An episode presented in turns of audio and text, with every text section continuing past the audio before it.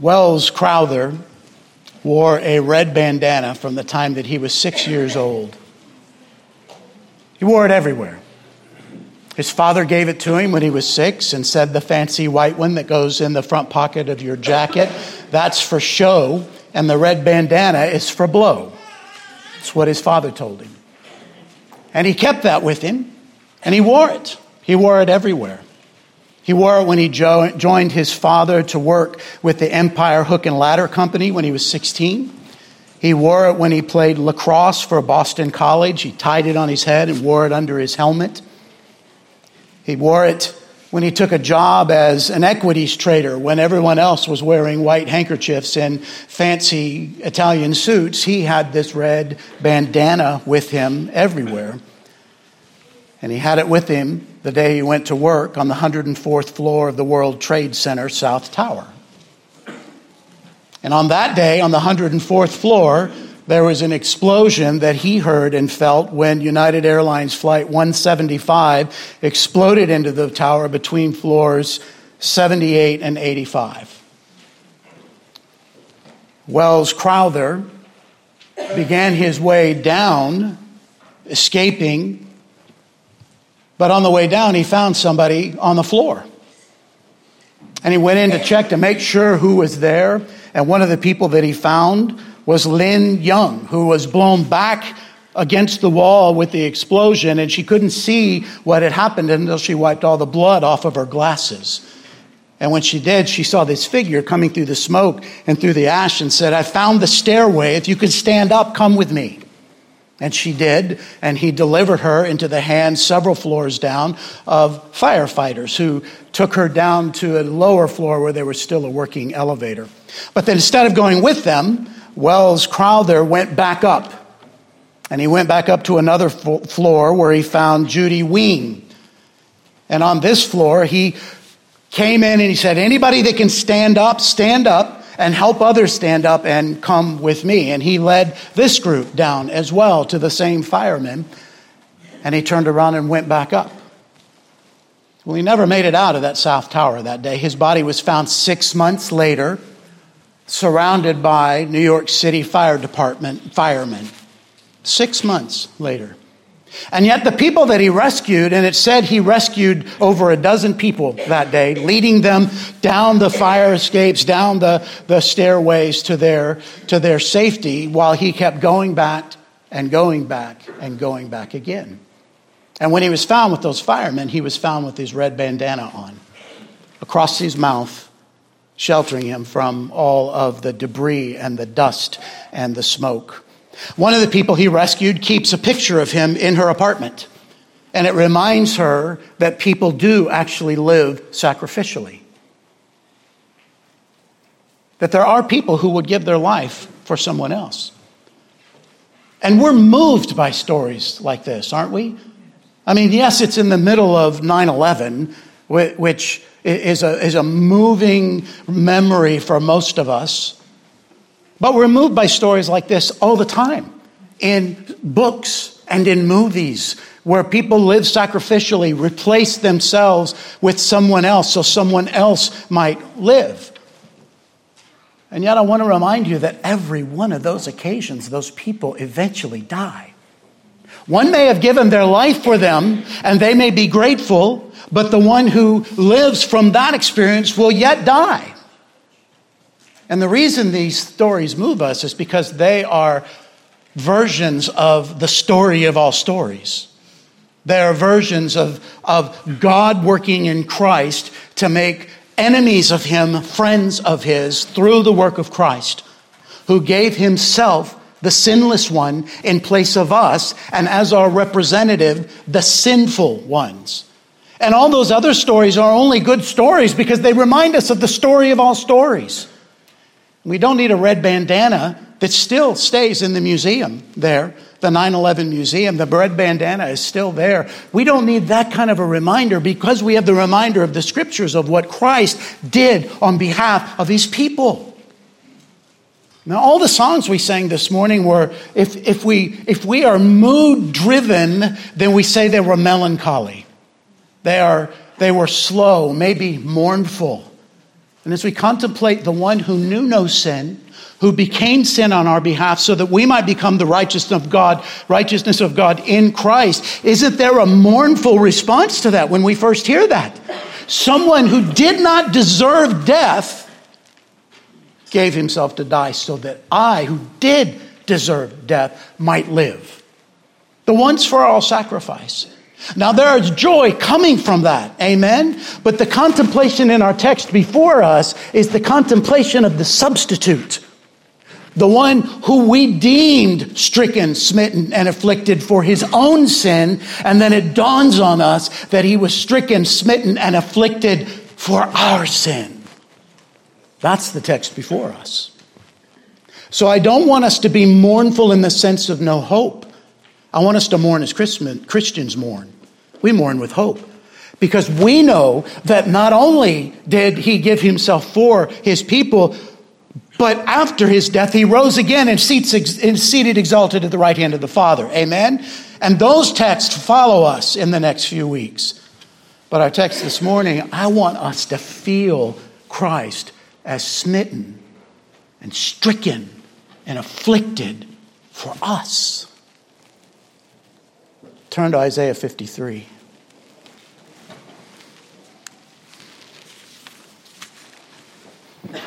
We've already heard our text read in the confession of sin and the reminder of our forgiveness. But I want to read it again, and I want to read it in context. So I want to start in Isaiah 52, verse 13, where we were two weeks ago. Remember, this section of Isaiah is, is this fourth servant song, and it seems to be divided up in five sections in the Hebrew, so we're taking it in five sermons. This the text that we're looking at today is the pinnacle of the servant song, of the fourth servant song. It is the center. Remember, we talked about it being kind of chiastic or chiastic, where the first and the fifth section were both had, had exaltation and victory in it, and the second and the fourth section are all descriptive of his death, and the middle section is the primary point. As, as any um, chiastic construction does, that middle section, that is the main point of the author in the text. And so we come to this as the pinnacle of this fourth servant song. Let's stand together as I read from 52 13 through the end of our text, 53 6.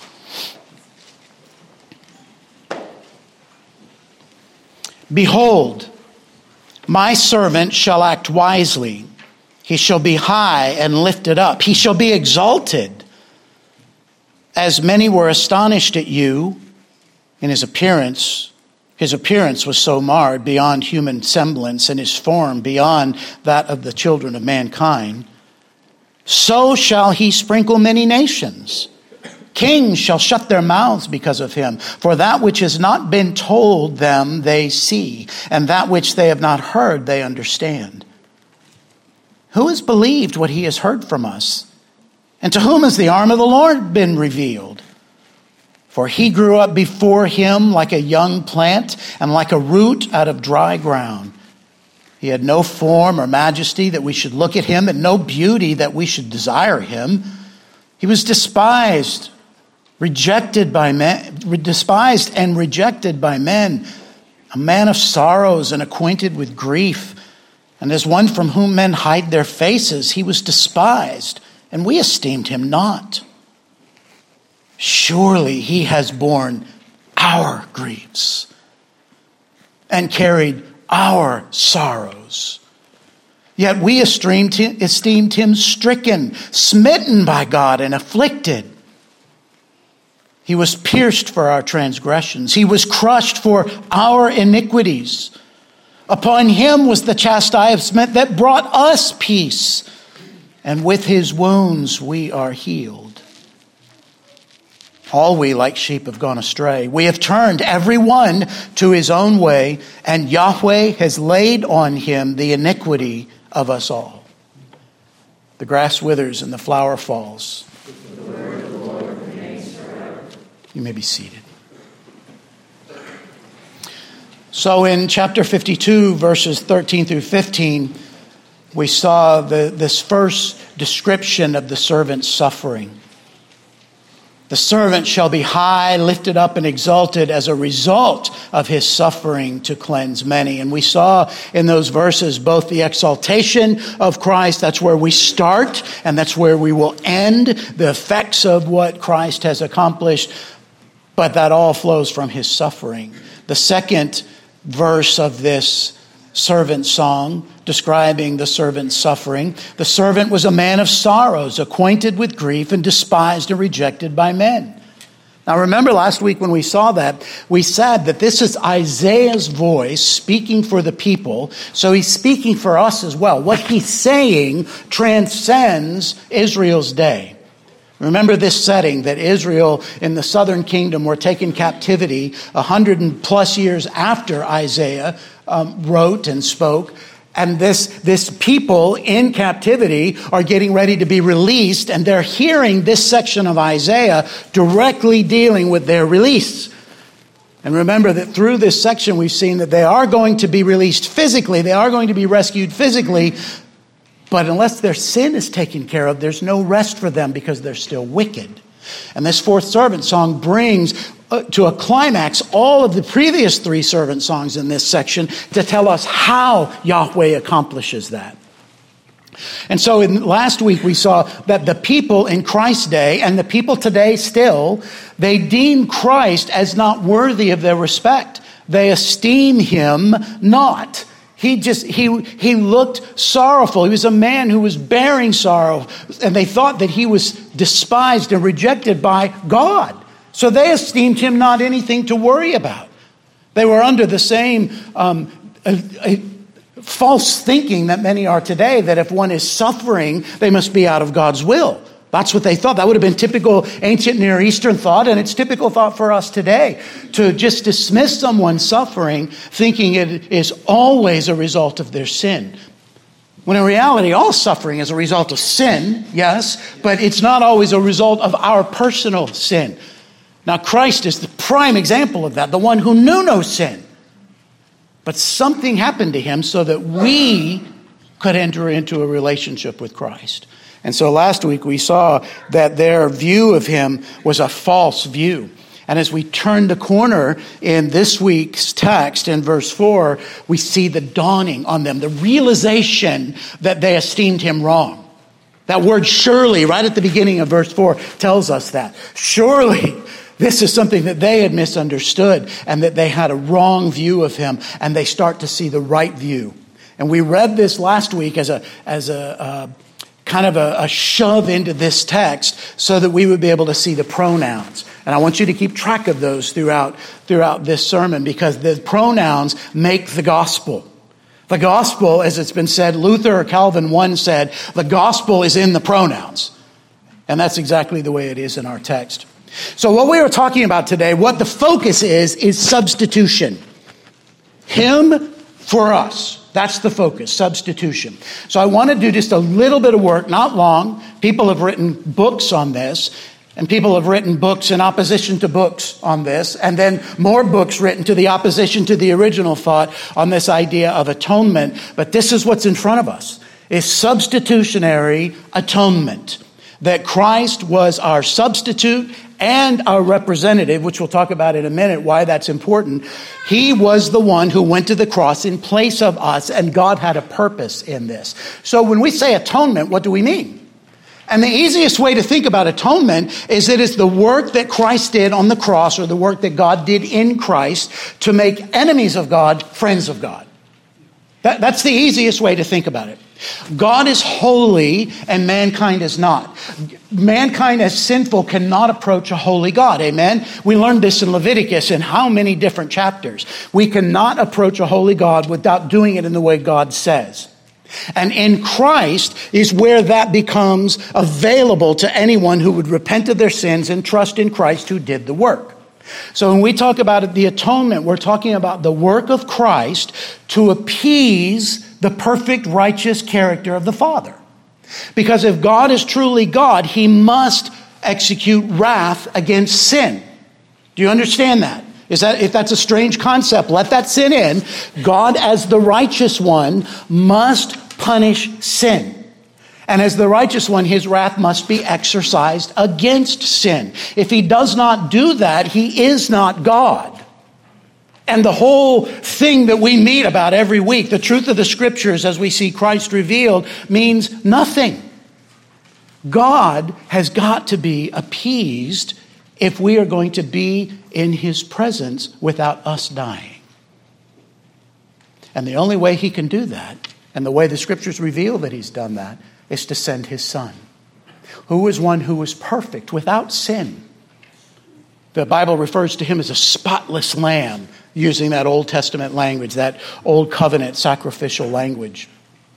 And so God's wrath is appeased. Remember that fancy word that's not just a fancy word, it's a scriptural word, right? Propitiation. Remember that word that, that where Christ is a propitiatory sacrifice?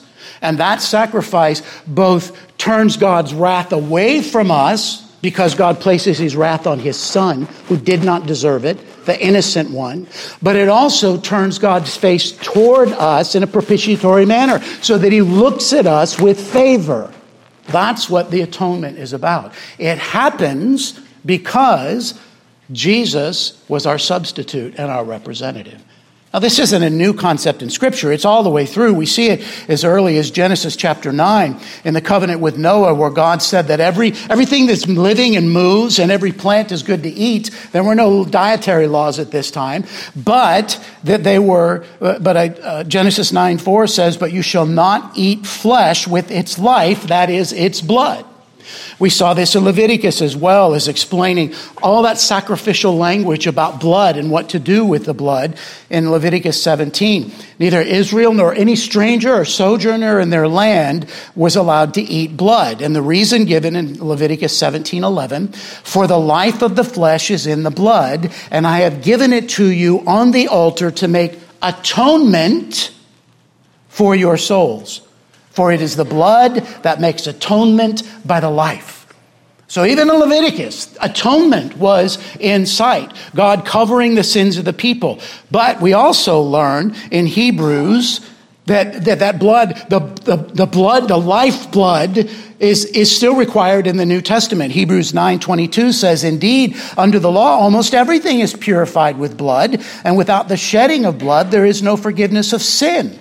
And we saw this also back in, in, in Abraham's day, did we not? When God told Abraham to take Isaac up to the mountain, and Isaac, and Abraham was ready to sacrifice Isaac, but because he was obedient to God's word, God provided the ram in the thicket, a substitution for his son's life. Just a few verses later in Hebrews, we read, But in these sacrifices there was a reminder of sins every year. Why is that? Because the sacrifices had to be done over and over and over and over again. And if you're sacrificing for sin, you're being reminded of what? The need for sacrifice because we still have sin. We're still guilty in that system. For it is impossible, says the writer of Hebrews, for the blood of bulls and goats to take away sins. Consequently, when Christ came into the world, he said, Sacrifices and offerings you have not desired, but a body you have prepared for me. In burnt offerings and sin offerings you have taken no pleasure. Then I said, Behold, I have come to do your will, O God, as it is written for me in the scroll of the book. And Hebrews gives us that, that long sermon on the work of Christ and what it accomplished by him being the better covenant, him being the better priest, the better sacrifice, the better Moses, the better everything is in Christ, so that forgiveness of sin was done for the once and for all offering so we are reminded of sin when we contemplate why Christ died, but we're also reminded that if we are in Christ, our sin is forgiven, past, present, and future, because he was our substitute Amen. as he died. Micah understood this, that famous verse, Micah 6 8, that you all know, but the verses leading up to it with what shall I come before Yahweh and bow myself before God on high, says Micah. Shall I come before him with burnt offerings, with calves a year old? Will Yahweh be pleased with thousands of rams, with ten thousands of rivers of oil? Shall I give my firstborn for my transgression, a substitute? The fruit of my body for the sin of my soul? And then he's told, He has told you, O man, what is good. And what does Yahweh require of you but to do justice and to love kindness and to walk humbly with your God? In the Passover, obedience to the word of the Lord spared the people, did it not? Do the eat the lamb in this way, spread the blood in this way on the doorpost and the lintel. Do what I tell you, and I will pass over you. And the Bible is very clear that all of that pointed forward to the work of Christ, as we find John saying, Behold, the Lamb of God, John the Baptist saying, Behold, the Lamb of God who takes away the sins of the world, or Paul reminding us in 1 Corinthians 5, Christ, our Passover lamb, has been sacrificed. Turn to John chapter 11. We're about to move to our text. All this helps us to understand our text before we get to it. Turn to John chapter 11 and see this concept was even found without realizing it in the New Testament by one who was, let's just say, playing the politics. John chapter 11, beginning in verse 45. This is immediately following Jesus raising Lazarus from the dead, right? So there's a buzz. Verse 45 Many of the Jews, therefore, who had come with Mary and had seen what he did, believed in him. But some of them went to the Pharisees and told them what Jesus had done. So the chief priests and the Pharisees gathered the council and said, What are we to do? For this man performs many signs. If we let him go on like this, everyone will believe in him. And the Romans will come and take away both our place and our nation. But one of them, Caiaphas, who was a high priest that year, said to them, You know nothing at all, nor do you understand that it is better for you that one man should die for the people, not that the whole nation should perish. And then John tells us he did not say this of his own accord, but being high priest that year, he prophesied that Jesus would die for the nation. And several chapters later, Jesus is brought into the trials. And in John, the first person he's brought to is Annas. And Annas is identified by this statement. Because Annas is identified as Caiaphas being his father in law. And Caiaphas is the one who said it would be expedient that one man should die for the people. So, this idea of substitution permeates the scriptures, and we could have gone to dozens more. Every time you're reading in, especially in the New Testament, and you see that Christ died for, you're thinking of substitutionary atonement. That Christ died for our sins. Christ died. Whatever the scripture is telling you, it's giving you another example of what happened in this substitutionary, substitutionary death of Jesus. So that a preface to the substitution that we are brought here. Now, I want you to realize that when we say substitute, we're talking about substitute and representative. It's William Lane Craig was one who brought this with great illustrations, I thought. He brought baseball illustrations, which I'm prone to like to begin with, but it does give us the illustration of how one can be a substitute but not a representative, or be a representative and not a substitute, and Christ must have been both. When, when the baseball game is going on and the manager thinks that somebody else going up to bat would be more expedient for the team, that he'll send in a pinch hitter. You familiar with that term? The one who is supposed to hit goes and sits down, and the one the manager thinks would do a better job stands up. So he is a substitute. He's not a representative. He's not the person that sat down. He's just a substitute, and he's doing his role for the team.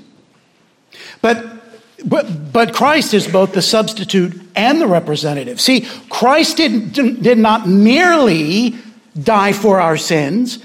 In all of those statements, it is He died for our sins in our place so that we gain the benefit of His death. He doesn't die because he's sinful, and he doesn't just take our place like, like the man who rescued people from the tower and they're still going to die later. He is also our representative. And we can see this also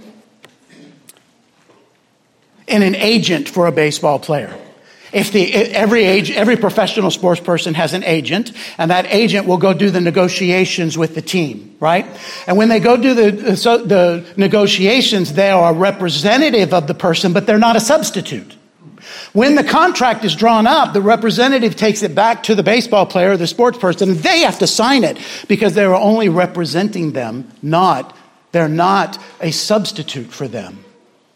But if you think about someone who is um, on the board of directors of a corporation, and on that board of directors, they have an annual meeting, and every, every person on the board has a vote. Let's say you're that person, but you cannot be at the meeting that day. So you send a proxy and you sign paperwork where that person goes and they not only represent you, but they are your substitute. They take your vote and they give it. They represent you in your absence, but they are also, they're, they're, they're the substitute in your absence, but they're also the representative because you, they're speaking on your behalf. So Christ does both.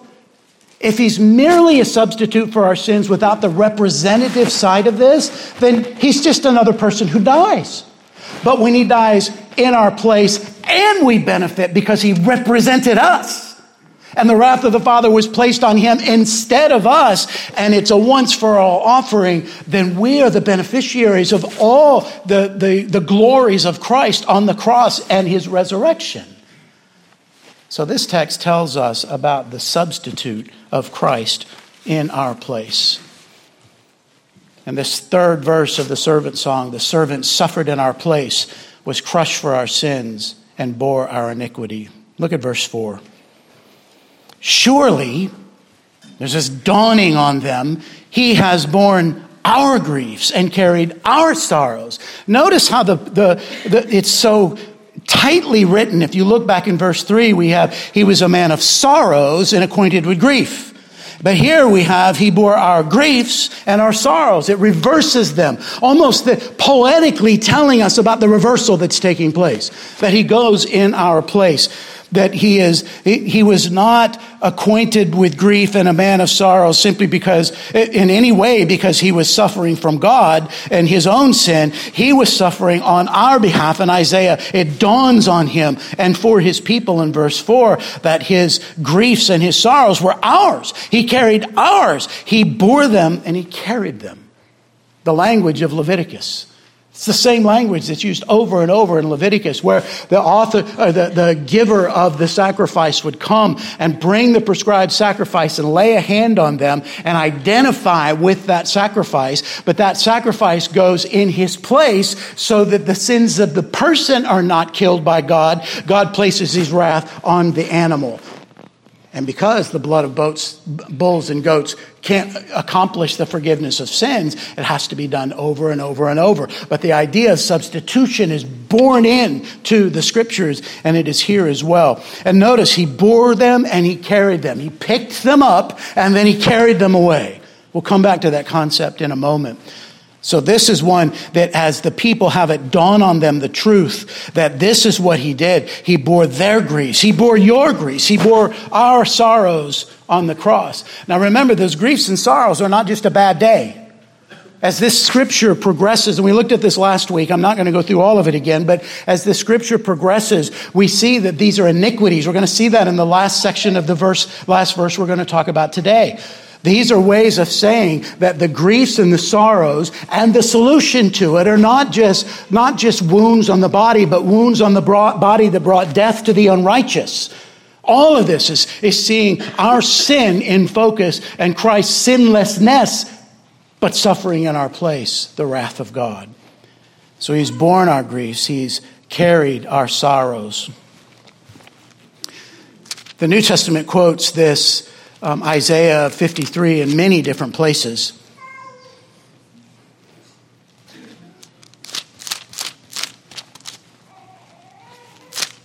In Matthew chapter 8, you don't need to turn there, but when Jesus entered Peter's house, he saw his mother in law lying sick with fever. He touched her hand, and the fever left her, and she rose again, and she rose and began to serve him. That evening, they brought him to the many who were oppressed by demons, and he cast out the spirits with a word and healed all who were sick. This was to fulfill what was spoken by the prophet Isaiah. He took our illness and bore our diseases. So, when we talk about illness and diseases, we're talking about it being a byproduct of sin. That's why Jesus healed so many people.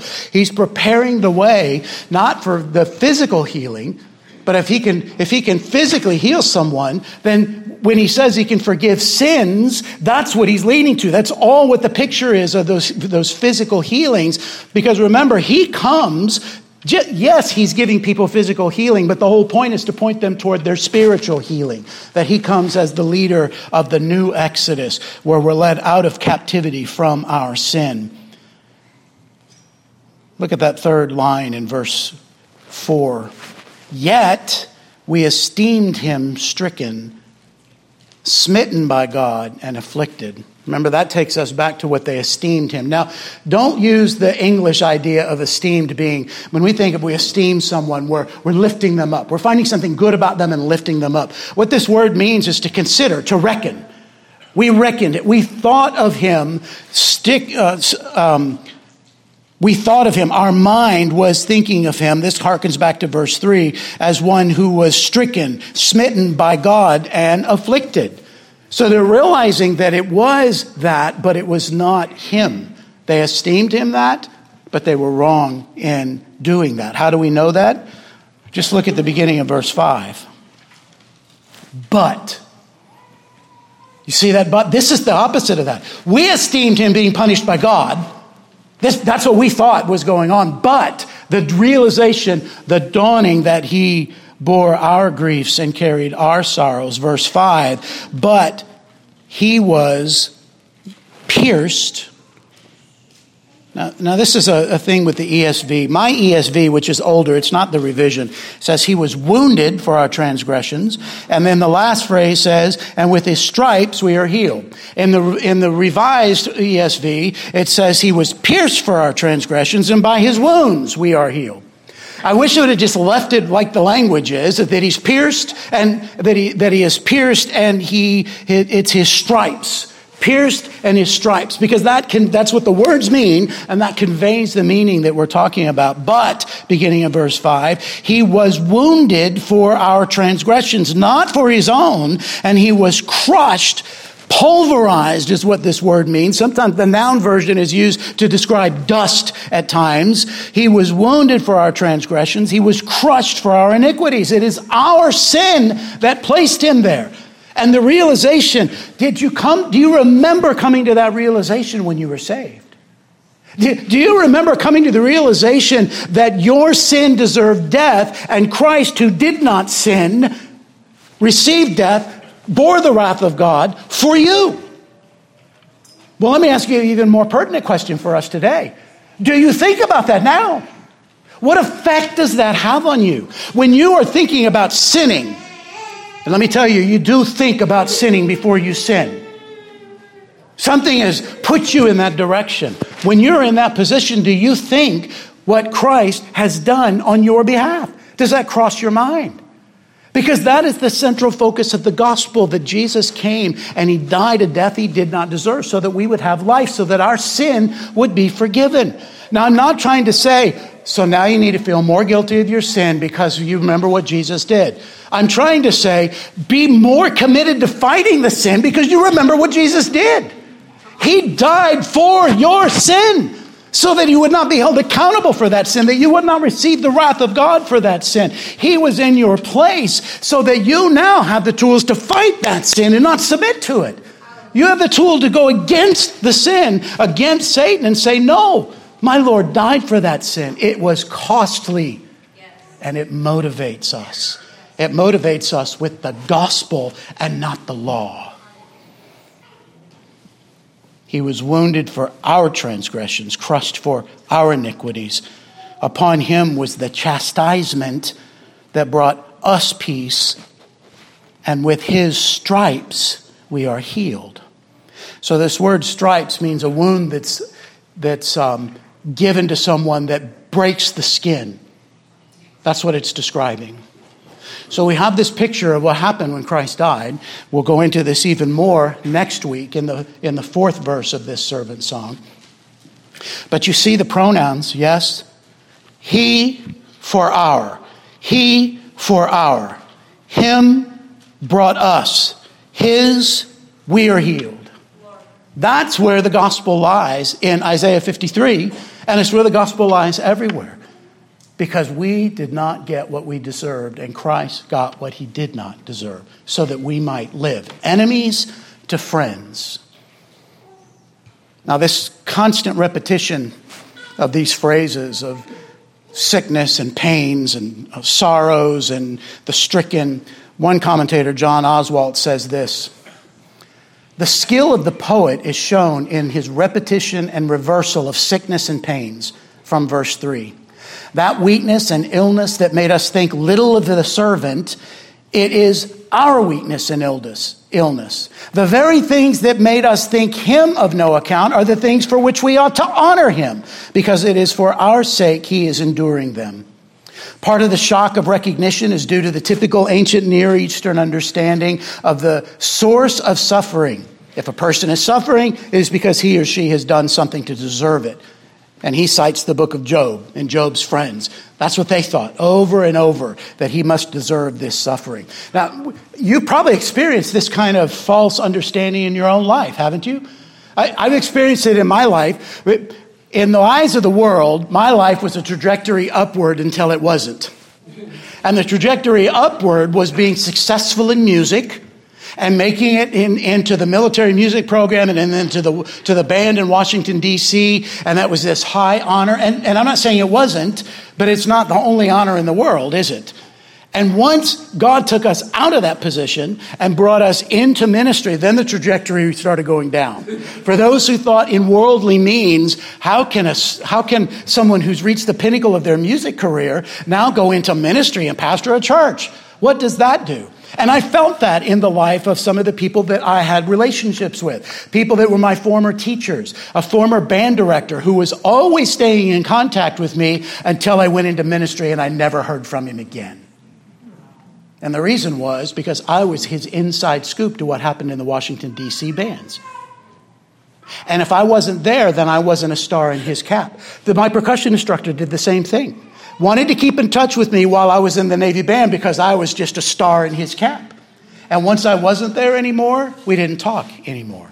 We even had close family members who did the same thing, who thought as that route into ministry led to suffering and being kicked out of a church and then not having a ministry and wondering what God was doing and what was going on in our life, we were asked by somebody close to us, Well, what are you doing to bring that on? Maybe, maybe there's something in your life that's sinful against God, and He's punishing you with this.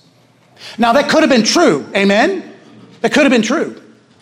But the reality is, it was a false understanding that success is not what the world says. And it was a false understanding that God can't do what He wants with His servants. And so we've ex- you probably experienced the same kind of thing. And this is what happens in the world. The world assesses Jesus in one way, and our job is to correct that understanding of Jesus so that they're responsible for how they respond to Jesus. Um, another writer, Ed Young, puts it this way The unbelief that Isaiah here depicts is the same unbelief found all about us today. Men say pleasant and complimentary things about the Lord of glory. They will praise his ethics, his teaching, declare that he was a good man and a great prophet the only one who, is ans- who has answers to the social problems that today confront the world. They will not, however, acknowledge that they are sinners, deserving of everlasting punishment, and that the death of Christ was a vicarious sacrifice designed to satisfy the justice of God and to reconcile an offended God to the sinner. Men will not receive what God has concerning his Son Today also the servant is despised and rejected of men, and men do not esteem him. Now, that's the world we walk into, but that's the world that needs the message that Christ died for them. That's the world that needs the message that they are sinners in need of someone else to stand on their behalf because they have no righteousness of their own that will let them stand before God. Their enemy status with God will not be changed unless one who is perfect and not and had never sinned stands in their place. This is the crux of what we teach to people when we give the gospel. I'm not saying you say, "Do you know that my savior is a substitutionary substitutionary penal atonement for your th- sin?" I'm not saying you use those languages, but if you avoid the concept, you've got a Jesus with no power. You've got a Jesus who died. This is why all these other views of the atonement, which I was tempted to list some of them, but I don't want to pollute your mind with those. Throughout history, there have been these other views of the atonement because they do not believe that God is holy. And that's what it boils down to. If God is truly holy, then he has got to satisfy the wrath that he, he must be satisfied with the expression of his wrath against sin. Otherwise, he's not holy. If he winks at that sin and doesn't deal with it as his character says, he's not holy, he's not God, and we're all to be most pitied. So when people come up with these other things like, well, I'm not going to follow a God, it's cosmic child abuse to think that your son needs to be punished for someone else, they don't understand the character of God.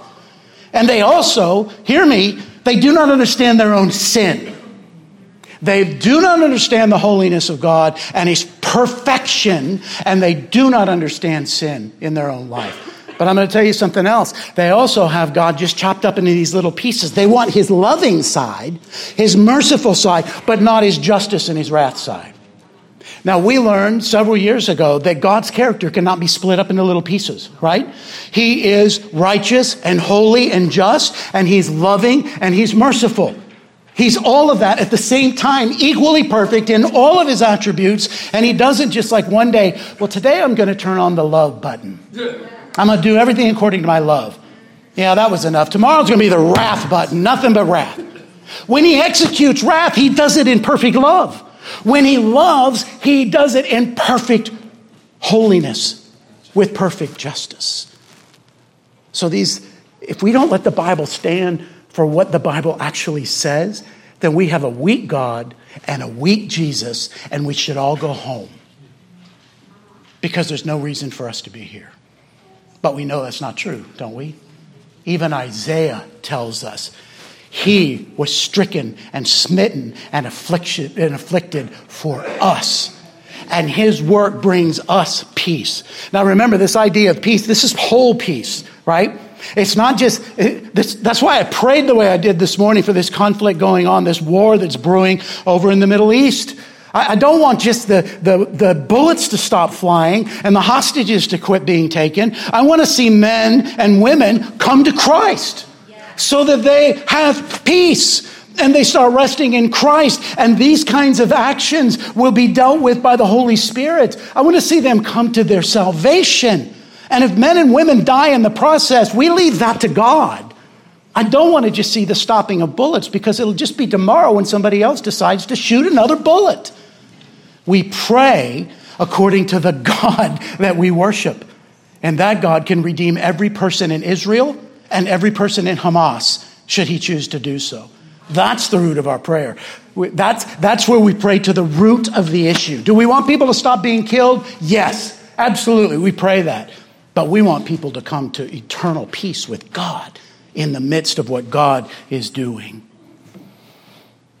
Well, it says in this verse, His chastisement brought us peace, and by His stripes, or with His stripes, we are healed.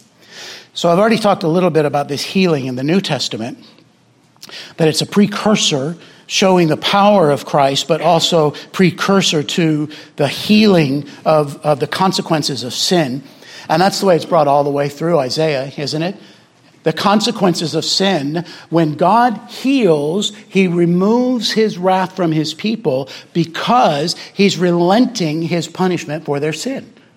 And it's his choice to do that. We started this right at the beginning in Isaiah chapter 6, when Isaiah is told that this is his message. Keep on hearing, but do not understand. Keep on seeing, but do not perceive. Make the heart of this people dull and their ears heavy, and blind their eyes, lest they see with their eyes and hear with their ears and understand with their hearts and turn and be healed.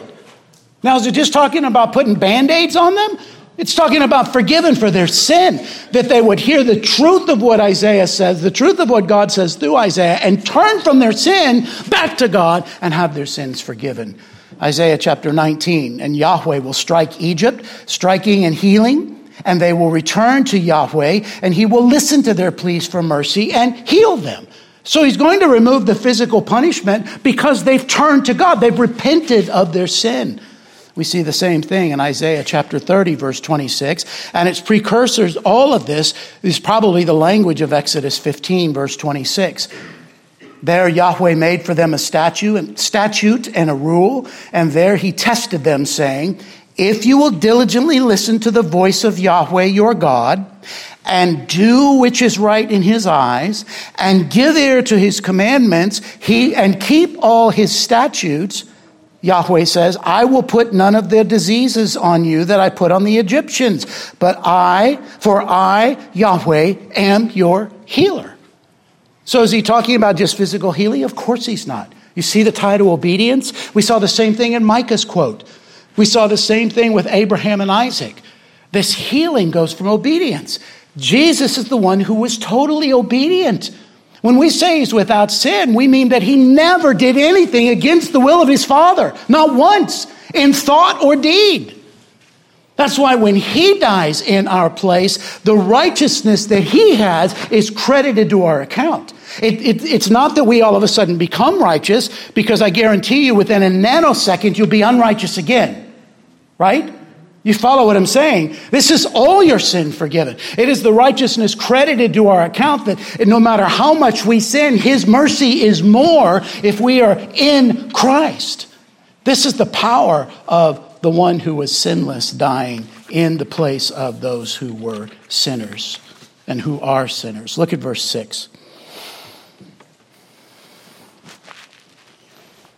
I think I said this, but let me make sure. When this talks about peace, we're talking about holistic peace, right? You get that, right? It's not just the absence of conflict, it's the presence internally and externally of peace with God and peace with man. It doesn't mean that we won't have trials and tribulations. We know we will, but there, we walk through that because now we have peace with God. And if our personal situation leads to death, what's the, what happens? We're with Jesus. I don't know about you, but the older I get, the more I long to be with Jesus. And it makes me more bold in my thinking. Look at verse 6. Here's the reason that he needed to go. All we, like sheep, have gone astray. And we're going to see sheep here, and then we're going to see a lamb in verse 7 next week. And what a contrast. What a contrast between sheep here and the lamb in verse 7. All we, like sheep, have gone astray. We have turned everyone to his own way. Now, this is packed, isn't it? When we turn, sheep will do what they want to do. They get single minded. They can be stubborn. They're single minded and they're eating until they walk right off a cliff. They're single minded in where they want to go until they walk right into the jaws of a foe that will eat them. That's why shepherds have rule over those sheep. So this is the picture that is given to us. When we go our own way, what that means is we're not going God's way, right? That, that's, it's not just that we are taking a little stroll today. It is God has set the narrow, straight and narrow path and we're going our own way, which means we what? Sin. It's our iniquity. It's the iniquity that we're about to learn that Yahweh placed on the servant. So we have all done that. See how, how clear he is? We have turned everyone. Is there anyone that you'll ever meet that doesn't need Jesus? No. And I mean that completely. The person who's walked with Jesus for his whole life or her whole life still needs Jesus, yes? They need Jesus every single day for their sustenance. They need Jesus to turn to every single day so that they are fighting sin, turning away from sin and turning toward Christ. And every lost person, their only need this is why what Luke is t- teaching us in the, in the discipleship um, ministry that he's giving us about the sufficiency of Scripture and discipleship, it's why it's so important. It all boils down to one thing, and that is Christ. Is he who he said he was? Is he who he said he is? And do we have the ability to obey him, as the Scriptures say, because of the work that he did? And if that is true, then everything else is just, I use the illustration all the time of, of two old guys, usually I'm one of them, sitting on the porch and there's bad fruit in the tree and we've got our shotguns beside us and out of, out of fun, we're just shooting the fruit out of the tree. Well, are we ever going to run out of fun? No, because the tree's always going to produce bad fruit. We need to get out of our rocking chairs and go chop the tree down and get to the root. And that, the root is always Christ what he has accomplished on our behalf, and what he's called us to do through his scriptures and through the power of the Spirit. So this is all pointing us because everyone is there. Every one of us has gone astray, has gone his own way, gone against the Lord. And then the, the two lines that bring us to our knees. We're the ones that have gone our own way. It's our iniquity. It's our sin. We're the ones who deserve to be stricken and smitten and afflicted. We're the ones who deserve death. And yet, the end of verse 6 and Yahweh has laid on him, that is the servant, the iniquity of us all. Do you see this? Beginning of verse 6 All we, the middle of verse 6, every one have gone. The end of verse 6, the iniquity of us all. Everyone who turns to Christ in repentance and faith, the iniquity, past, present, and future, your sin has been laid on Christ already. It's our repenting of that sin and recognizing our, our confession that we are dependent upon His work and nothing we can do brings us that salvation or keeps us that salvation. It's been said many times there's nothing in the Christian life that has to do with salvation of the Christian life that can be purchased at the do it yourself shop. None of it. It's all rooted in Christ. So we see this verse beginning and ending with confession. We, like sheep, have gone astray. The iniquity of all of us has been laid upon him. That's the glory. Now, all of this language, this, this bearing and carrying away, it just, I'm hoping that you're saying, I wonder why he's not talking about this. This is what it reminds us of, the day of the, of the day of atonement, right? In Leviticus chapter 16. One of the things that happens on the day of the atonement was the scapegoat right? The one that would be put aside, and the sins of the people would be confessed over them by the high priest, and both hands laid upon that goat, and sent out into the wilderness, Azazel, sent out there, so that the sin is taken out of the camp. The sin of the people is taken out of the camp. The Day of Atonement was the day that wiped the slate clean. Now, they still needed sacrifices the very next day. But what is that? What is that pointing us forward to? Does it just mean that every, every year we get the glorious day of atonement where the goat gets sent out into the wilderness and on that day we can sleep easy? No, it's because Yahweh laid all of our iniquity, all who will turn and repent of their sin and trust in Him, laid all of our iniquity on Him. The one who was innocent, the one who deserved none of it. The, the, and when the iniquity was laid upon him, what else was laid on? The punishment of that death and the wrath of God laid on the Holy One of Israel, laid on the one who had never sinned. Now, that brings us, first of all, to sorrow and immediately to joy, doesn't it? This is why the writer of Hebrews talks about uh, that Jesus w- was taken out of the camp. Remember that in Hebrews chapter 13?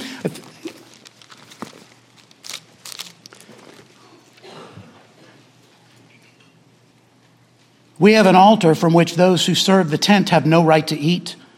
For the bodies of those animals whose blood is brought into the holy place by the high priest as a sacrifice for sin are burned outside the camp. So Jesus also suffered outside the gate in order to sanctify the people through his blood. Now, we don't need a red bandana to remind us of this, do we? We have the scriptures who remind us of a bloody cross, that it was the will of Yahweh to bring that sin, the sin of all who would believe. This, this foreshadows that, that thought, right? That it was, it was the will of Yahweh to crush him, that we'll see in a couple of weeks. So when we remember the cross, this is why the Lord's Supper is more than just a memorial. The Lord's Supper is that place where we remind ourselves of the work of God in Christ on the cross, and we feed upon these truths so that we go out into the world and we are able again to be encouraged and empowered to crucify our sin and to preach Christ and to live joyfully instead of overwhelmed by the world and to walk in this world with hope even as we grieve the sinfulness that goes on everywhere. We're feeding on these truths because it brings us face to face with the death and the resurrection of our Savior. Now, all of us, all of us are good at making crooked, crooked paths, aren't we?